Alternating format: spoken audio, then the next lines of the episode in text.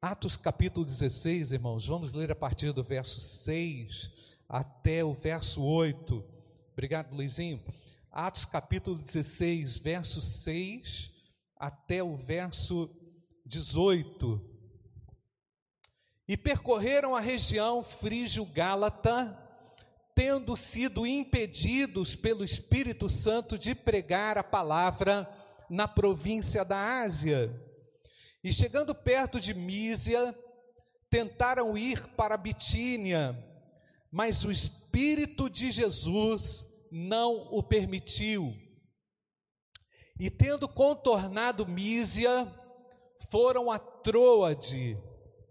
À noite, Paulo teve uma visão na qual um homem da Macedônia estava em pé e lhe rogava, dizendo: Passe à Macedônia e ajuda-nos. Assim que Paulo teve a visão, imediatamente procuramos partir para aquele destino, concluindo que Deus nos havia chamado para lhes anunciar o Evangelho. Tendo, pois, navegado de Troade, fomos diretamente para Samotrácia e no dia seguinte a Neápolis. Dali fomos a Filipos, cidade da Macedônia, primeira do destino e colônia romana. Nesta cidade permanecemos alguns dias. No sábado, saímos da cidade para a beira, para a beira do rio, onde nos pareceu haver um lugar de oração. E assentando-nos, falamos às mulheres que haviam se reunido ali e certa mulher chamada Lídia, da cidade de Tiatira, vendedora de púrpura, temente a Deus, nos escutava. O Senhor lhe abriu o coração para que estivesse atenta ao que Paulo dizia. E depois de ser batizada, ela e toda a sua casa nos fez esse pedido: se julgam que eu sou fiel ao Senhor, venham ficar na minha casa. E nos constrangeu a isso. E aconteceu que, indo nós para o lugar de oração, veio ao nosso encontro uma jovem possuída de espírito adivinhador, a qual, adivinhando, dava grande lucro aos seus donos. Seguindo a Paulo e a nós, gritava, dizendo: Estes homens são servos do Deus Altíssimo e anunciam a vocês o caminho da salvação. Isto se repetiu por muitos dias. Então Paulo, já indignado, voltando-se, disse ao Espírito: Em nome de Jesus Cristo, eu ordeno que você saia dela. E na mesma hora, o Espírito saiu. Amém, irmãos? Feche seus olhos mais uma vez. Pai, fala-nos pelo poder do Espírito Santo nessa hora. Em nome de Jesus. Amém. Irmãos, o texto aqui não está falando do grande continente asiático, é, como a gente conhece hoje. Mas o texto quando cita ali a província da Ásia, é, é, um, é, um, é uma região conhecida como Ásia Proconsular. E era uma pequena região, né, uma faixa de costa ocidental e de domínio romano. Essa região veio ser conhecida depois, irmãos, pelas igrejas do Apocalipse, como, como ah, o lugar das igrejas lá do Apocalipse. Um lugar que foi tremendamente evangelizado e impactado, e aqui está o início desse trabalho, o início desse impacto que ah, se dá através da disponibilidade de um servo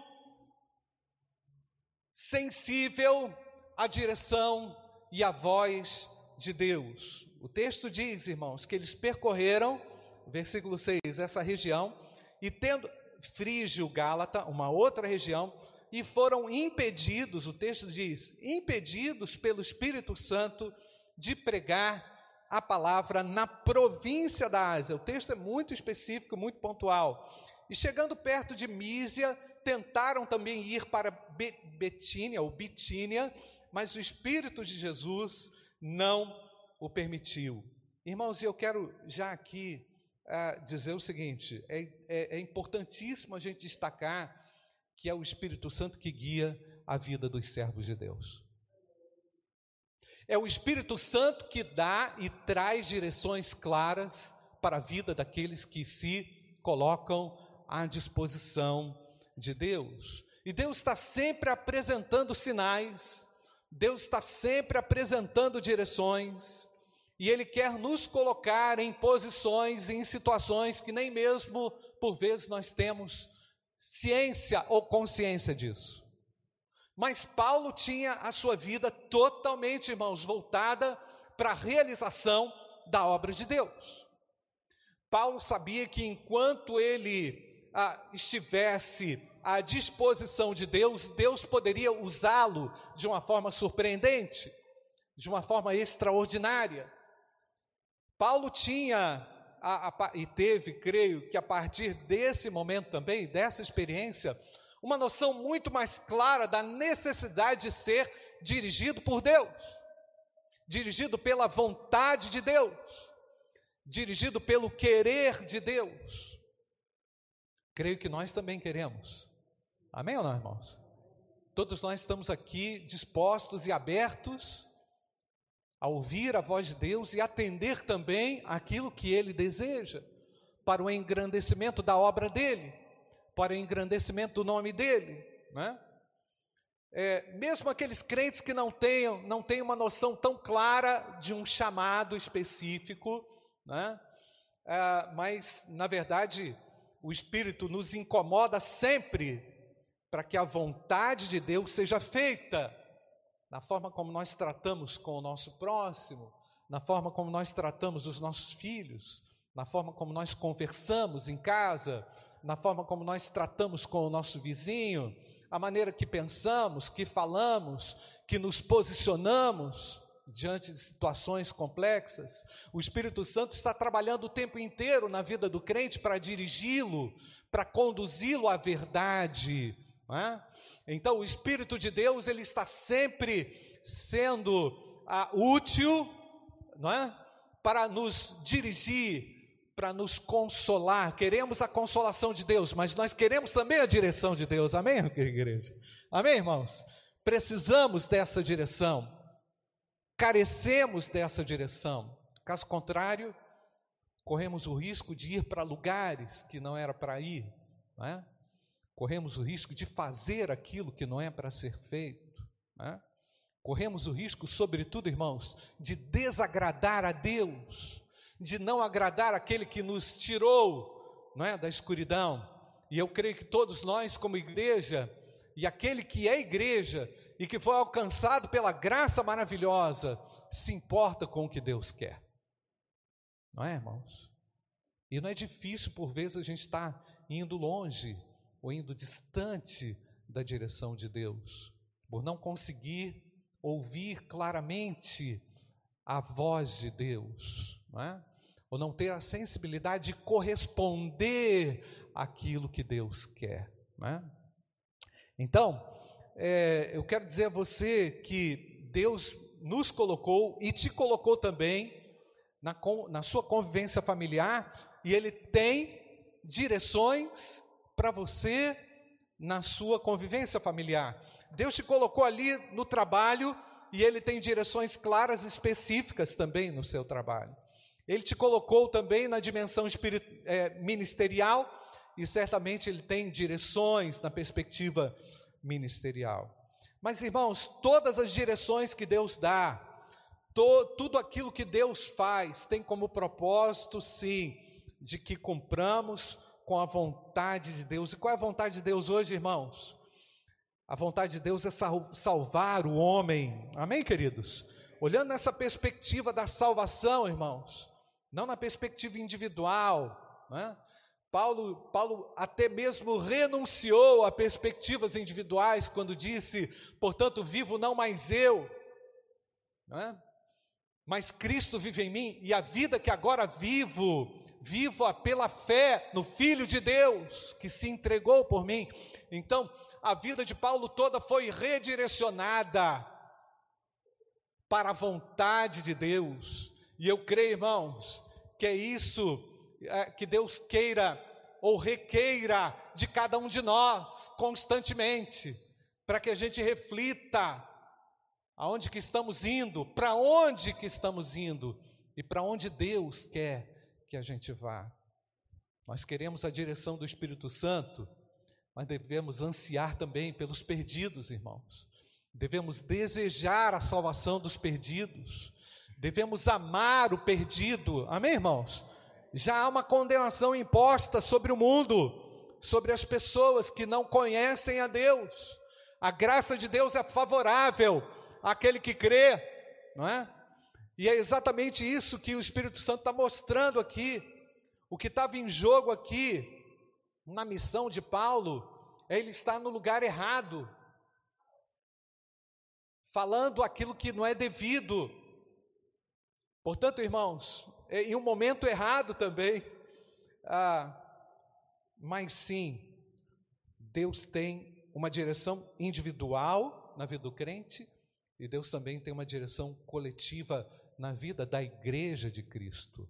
É?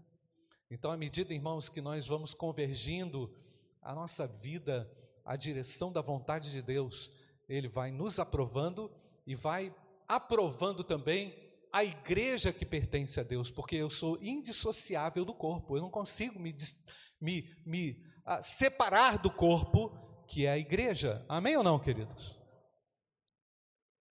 Nós somos de Deus mas nós também pertencemos a um corpo. A gente não pode esquecer disso. Pastor, o que é que me faz perder a visão da vontade de Deus? A acomodação pode ser uma delas. Eu coloquei aqui o poder da rotina. Às vezes você está ali na rotina do seu dia, você não consegue perceber tão claramente não é? o que Deus quer fazer, né? os processos complicados, às vezes, que você se envolve, eu me envolvo também, às vezes tudo isso pode jogar uma cortina de fumaça na vontade de Deus, né? a própria distração. Mas o apóstolo Paulo, irmãos, é, o texto diz que claramente o Espírito de Jesus, o Espírito do Senhor, o dirigiu, o impediu a pregar. Né? Se não me engano, acho que foi o Fernando que comentou aqui, como é que pode? O Espírito Santo impediu Paulo de pregar? Sim, impediu, porque ele é soberano e ele tem uma vontade própria e ele tem uma direção específica. O nosso Deus tem direções específicas para nós, para que a gente consiga alcançar outras vidas, para que a gente consiga, é, é, redirecionando a nossa vida, alcançar outras pessoas que não o conhecem. Não é?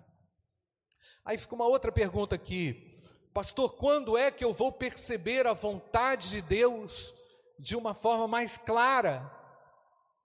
Porque o senhor está falando da vontade de Deus, o senhor está falando como Paulo obedeceu à vontade de Deus e à direção do Espírito Santo. Quando é que eu vou perceber isso de uma maneira mais clara? A resposta é clara também, irmãos. Quando a sua vida estiver de uma maneira mais intencional, colocada diante de Deus, à disposição de Deus. É? Quando a gente canta aqui, vem, usa-me, é? o que, que a gente está querendo dizer com isso, né, irmãos? Usa-me, quebranta-me. O que, que a gente quer dizer quando a gente canta isso? Que nós precisamos estar sensível ou sensíveis à necessidade do outro, à necessidade da salvação de alguém, aquilo que Deus quer fazer na vida de alguém, porque somos instrumentos de Deus na vida das pessoas. Amém, igreja? Precisamos nos tornar eficazes nisso, irmãos, não é? Mas de uma forma mais intencional. Senhor, eu me coloco nas tuas mãos para que o Senhor me use com aquele meu chefe irritante, é? Eu quero que o Senhor me coloque, não é? Eu quero que o Senhor me use com aquela pessoa que não vou falar não, tá? Vou deixar para você completar. Que o Senhor me abençoe como instrumento de Deus na vida de um filho rebelde. Que o Senhor me use como instrumento de Deus, falando na hora certa, a coisa certa, no momento certo. Paulo tinha as melhores intenções, mas estava indo para o lugar errado, irmãos. Percebe, irmãos? Ah, eu tenho a melhor intenção, mas será que você deixou o Espírito Santo realmente te conduzir naquela hora? Ou você estava no centro? Porque esse é o problema, não é, irmãos? Quando nós nos colocamos no centro, queremos que tudo aconteça como nós achamos que deve. Será que é exatamente isso? O texto mostra que Paulo tinha as motivações certas, mas ao mesmo tempo Deus tinha outra direção para ele. Eu quero a direção de Deus, amém ou não, irmãos? Eu preciso da direção de Deus. Todos nós carecemos profundamente. Então, irmãos, eh, meu querido, não hesite, não hesite em atender à direção do Senhor. Quando você colocar-se totalmente à disposição de Deus, significa que você não é mais o centro, mas Deus é o centro. O que, que isso significa, irmãos? Conversão a Cristo. A conversão a Cristo significa a minha vontade não importa, mas a tua vontade importa. A conversão a Cristo coloca o indivíduo numa atitude de quebrantamento, de humilhação. Pai, fiz tudo errado com a minha vida. Achei que estava fazendo certo. Achei que estava na direção certa, mas o Senhor não estava no governo da minha vida. Jesus não era Senhor da minha vida. E tudo que eu fiz, eu fiz bem intencionado, mas fora da direção de Deus. E aí? Resultado. Pastor, quando eu vou perceber a vontade de Deus de uma forma mais clara, vou responder: quando você estiver disposto a mudanças. Percebe, irmãos? Quando você estiver disposto a mudar, isso significa conversão à missão. Primeiro me converto a Cristo, depois me converto à missão que Ele me deu. Qual é a missão que o Senhor nos deu? Já está clara, né, irmãos? Mateus capítulo 28. Fazer o que, irmãos? Discípulos de todas as nações. Está aí a missão. Fazer discípulos de todas as nações. Podemos repetir, irmãos? Fazer discípulos de todas as nações.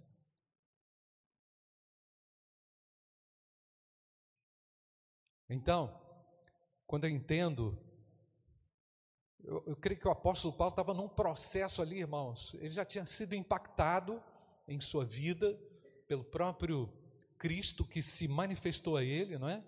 Trazendo ele de volta de um caminho, não é?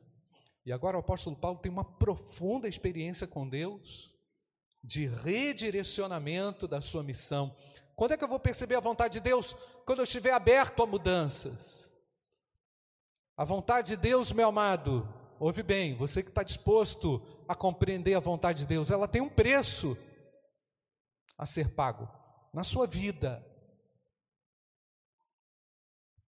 tem um preço a ser pago, tem um redirecionamento. Nós acreditamos que quando algumas portas se fecham, outras se abrem. Amém, amados? Mas a gente, tá, a gente não está olhando para essa questão na perspectiva só profissional ou de casamento, ou não. Eu preciso olhar para isso de acordo com a minha missão, com aquilo que eu recebi do Senhor para fazer. O que o Senhor quer que eu faça no meu ambiente de trabalho, o que o Senhor quer que eu faça na minha escola, o que o Senhor quer que eu faça ali na minha família, qual é a direção que Deus tem para mim. Agora é interessante, irmãos, quero chamar a sua atenção aqui para o versículo 8, que é um versículo que a gente passa direto, batido, né? mas a gente. É, volta lá, Mariana, para mim, em Atos 16, versículo 8. Olha, olha que detalhe importante. Vamos ler juntos, irmãos. E tendo contornado Mísia, foram a Trode. Ah, pastor, então aí tem um contorno a ser feito. O contorno é a parte humana. Percebe, irmãos? O contorno é a parte humana no processo da direção de Deus. Então, primeiro o Espírito falou, impediu. Olha, olha o processo. O Espírito impediu. E a segunda etapa foi a ação humana, o contorno. Ah, então não é para lá não, é para cá. Vira a vela aí. Vamos para cá. Percebe, irmãos? E a terceira etapa, Deus mostrou no versículo 9. Só depois do contorno, olha só, irmãos, só depois do contorno é que Deus mostrou. Versículo 9: À noite, Paulo teve uma visão, na qual um homem, um só, tá? Um homem da Macedônia estava em pé e lhe rogava, dizendo: Passe a Macedônia e ajuda-nos. Assim que Paulo teve a visão, imediatamente procuramos partir da, para aquele destino, concluindo que Deus nos havia chamado para lhes anunciar o Evangelho. Deus nos chamou para anunciar o Evangelho, amém, amados? As boas notícias de salvação. Agora, olha a etapa: houve impedimento do Espírito Santo, houve ação humana contornando e houve a ação divina, agora mostrando com clareza a Paulo. Sabe o que acontece, irmãos? Às vezes a gente está no meio dessa etapa, sabe? Às vezes a gente está parado só no impedimento. Você não fez nada. Percebe, irmão? Você, você ficou inerte. Ah, aquilo ali não deu, mas você não fez contorno nenhum. Você não fez ajuste nenhum. E aí você pergunta assim: onde é que está Deus? Deus está esperando você, meu querido. Deus está no mesmo lugar, mas Ele está esperando você redefinir as coisas. E eu quero dizer a você, meu amado, Deus tem pressa porque Ele quer usar a igreja. Deus tem pressa, e é importante que você não perca o timing, não perca o momento de Deus na sua vida. Ah, pastor, qual é a vontade de Deus? Alguma coisa não está acontecendo aqui. O que é que Deus está falando? Deus está falando conosco o tempo todo. É ou não, é, irmãos? Tá ou não está? Ele está direcionando. Você vai contornar e depois Deus vai, vai mostrar. Agora, isso aqui me surpreende, irmãos. O apóstolo que foi chamado para pregar aos gentios, a todos os gentios, poderia está indo naquela outra direção. Mas teve uma pessoa só no sonho, que representava, logicamente, o povo da Macedônia, representava aquele povo da região da Ásia. Mas é interessante pensar na unidade. Você que de repente aí está achando que vai fazer tudo numa tacada, a coisa não é assim. Deus trabalha com pessoas, amém, irmãos? Indivíduos. Jesus parou tudo para dar atenção à mulher pecadora, não foi, irmãos? Jesus parou tudo para dar atenção à mulher do fluxo de sangue. Jesus parou tudo para dar atenção ali ao gadareno. E por vezes, irmãos, nós não conseguimos ter essa sensibilidade e essa paciência de cuidar de uma pessoa. Não é? Mas esse é o princípio, irmãos, que Deus está mostrando aqui para Paulo, e mostrando na visão, e mostrando também na prática, porque quando Paulo sai ao sábado, ele vai para aquele lugar de oração. Naquela região não tinha sinagoga, então havia ali a, as mulheres sentadas à beira de um rio. É bem provável, irmãos, que eles se reuniam, aqueles judeus se reuniam ali, ah, e também, provavelmente, Lídia era prosélita, ou seja, era uma convertida ao judaísmo, né?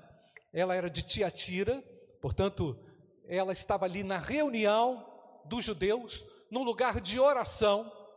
Havia uma oração, certamente aquele rio ali servia também para as, para as purificações cerimoniais judaizantes. E o que, que acontece? Paulo se assenta naquele lugar e começa na informalidade falar do Evangelho. E ali Deus toca no coração daquela mulher. E abre, o texto diz que o coração dela foi aberto à mensagem do apóstolo. Portanto, ali, irmãos, é, não foi concluída a missão, lógico que não foi, mas ali estava alguém na hora certa, com a palavra certa, da forma certa, definida pelo próprio Deus. Irmãos, não tem coisa melhor do que você estar no lugar certo, com a palavra certa, sendo usado por Deus. É ou não é, irmãos? Não tem nada que substitua esse, esse prazer, essa alegria de ser usado pelo Espírito Santo. Mas olha só, para isso acontecer, tem um processo, né, irmãos? Deus impediu, houve a ação humana, houve ali o esclarecimento do próprio Espírito Santo de Deus do que tinha que ser feito, e Paulo entendeu a vontade de Deus. Será que nós estamos nesse nível de sensibilidade, meu querido? Você está nesse nível de sensibilidade com as coisas de Deus? Será que de repente você está aí até hoje ainda lutando a respeito de querer saber qual é a vontade de Deus na sua vida? Está perdido na igreja? Está perdido sem saber o que Deus quer de você? O Espírito está falando de forma muito clara que Ele tem direções para a vida dos seus servos. Uma vez convertido, eu me coloco nas mãos de Deus. Uma vez nas mãos de Deus, tem que estar disposto às mudanças que Deus quer fazer na minha vida. E isso aí, meu querido, é você que tem que resolver. Né? É você que tem que fazer. O contorno, não espera Deus vir fazer o contorno. Né? Igual aquele cara que furou o pneu no meio do temporal. Ah, Deus furou o pneu. Meu filho, o step está aí, cara. Se vira, meu irmão. O macaco está aí, o triângulo está aí. Se vira, mano. Vai, vai se molhar, vai trocar o pneu. Percebe, irmãos? A vontade de Deus, como ela é, irmãos? Ela é boa, ela é perfeita e ela é agradável, mas há um preço a ser pago. Há um preço. Você só quer a parte boa?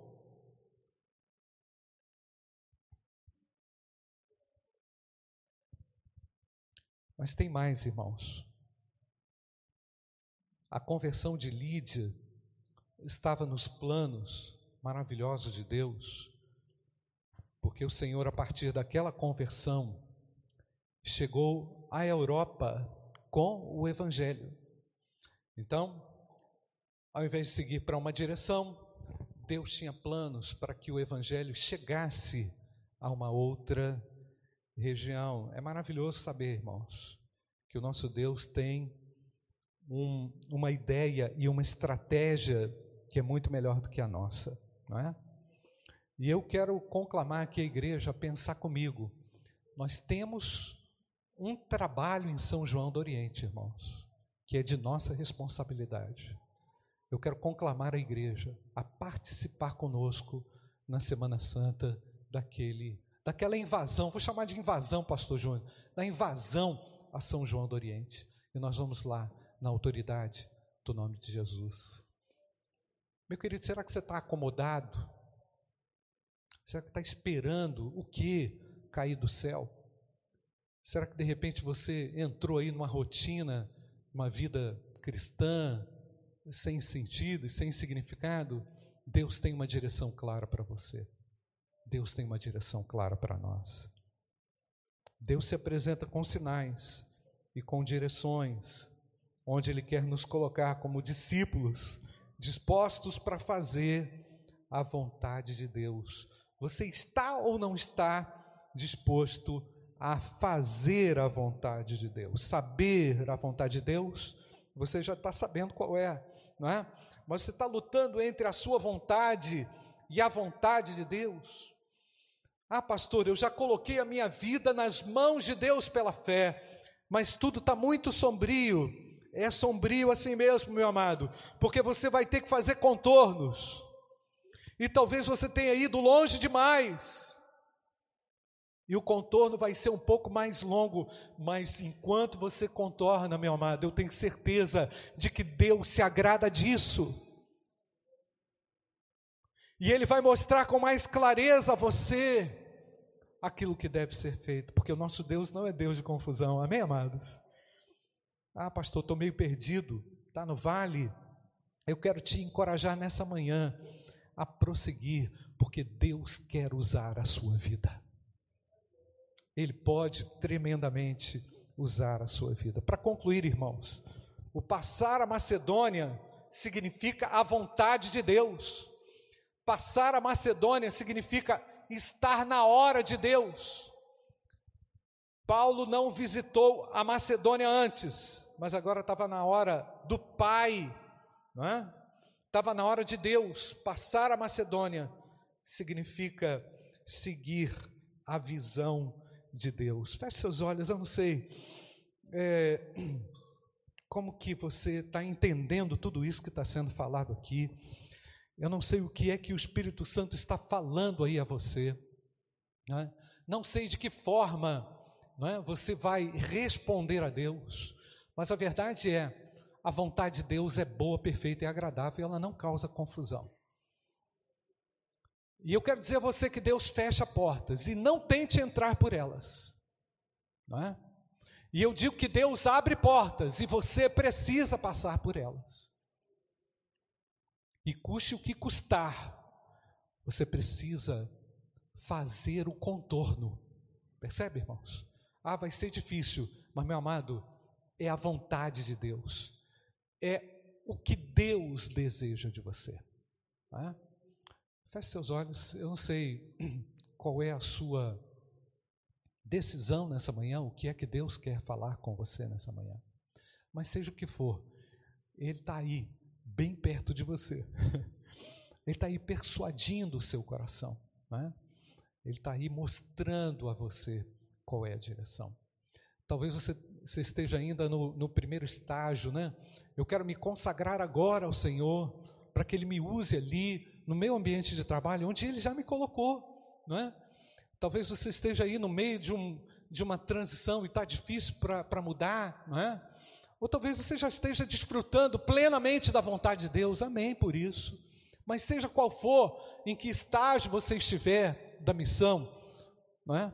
Coloque-se diante de Deus, e eu quero desafiar você a se colocar de pé. Meu Pai, vem me usar ali no meu ambiente de trabalho. Eu estou entendendo a tua vontade agora. Eu quero me colocar sim à disposição do Senhor. E eu quero que o Senhor me use ali no meu ambiente de trabalho. Quem sabe seja esse momento de você consagrar o seu trabalho ao Senhor, aquilo que você faz a Deus, é? Seja qual for a sua questão ministerial, você está distante da igreja, está distante da vontade de Deus, esse é o momento de você se aproximar. Estou te vendo ali, Deus abençoe, ali atrás também. Eu estou entendendo, Deus abençoe. Eu estou entendendo que o Senhor está trazendo uma direção agora. Pode ficar de pé, nós vamos orar por você que está de pé. Eu estou entendendo que o Senhor é, tem uma missão muito maior do que aquilo que eu poderia imaginar, não é? E eu não quero estar no centro desse negócio, não. Eu quero que o Senhor esteja no centro, redirecionando a minha vida, abençoando a minha vida, não é? Me dando toda a estratégia de Deus para eu poder fazer aquilo que tem que ser feito, falar na hora certa, não é? Ser útil da forma certa, não é? Que o Senhor venha me usar. Deus abençoe. Deus abençoe ali atrás também, ali em cima. não é? Nós vamos orar. Pai bendito, estamos certos da tua vontade, Pai. Estamos certos de que o Senhor está falando agora aos nossos corações, Pai. Faz cessar toda e qualquer rebeldia à tua vontade agora, Senhor. E permita, Pai, que unidos a ela estejamos prosseguindo rumo ao alvo, que é comunicar Jesus, que é anunciar o teu filho Jesus. Ó oh, Pai, obrigado pela forma como o Espírito Santo nos traz com clareza a tua voz nessa manhã. E ó oh, Pai, queremos não somente ouvir a tua voz, mas obedecer, Pai. Isso significa retransicionar ou, ou redirecionar a minha vida, ou fazer o contorno. Vem abençoar, ó Pai, aqueles que estão em contorno agora, Pai. Abençoe aqueles que estão é, se colocando à disposição do Senhor agora, Pai para que sejam úteis a Deus. Muito obrigado pela tua palavra, Senhor. Consagramos, Pai, estas vidas a Ti e dedicamos, ó Pai, o trabalho da nossa igreja ao Senhor de alcançar e multiplicar discípulos para a glória de Deus. Abençoe o trabalho em São João do Oriente, meu Deus, na Páscoa. Permita, Senhor, que no nosso dia a dia sejamos semeadores da verdade inconfundível do Senhor da palavra poderosa do Senhor, que não volta vazia. Muito obrigado, Senhor, nós te agradecemos por esse momento e oramos assim em nome de Jesus. Amém.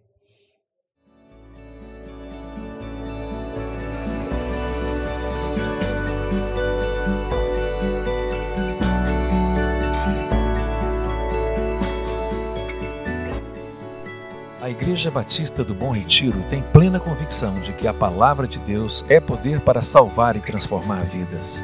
Nosso desejo é que essa mensagem tenha alcançado seu coração. Para saber mais sobre quem somos e em quem acreditamos, acesse ibbrpatinga.com.br.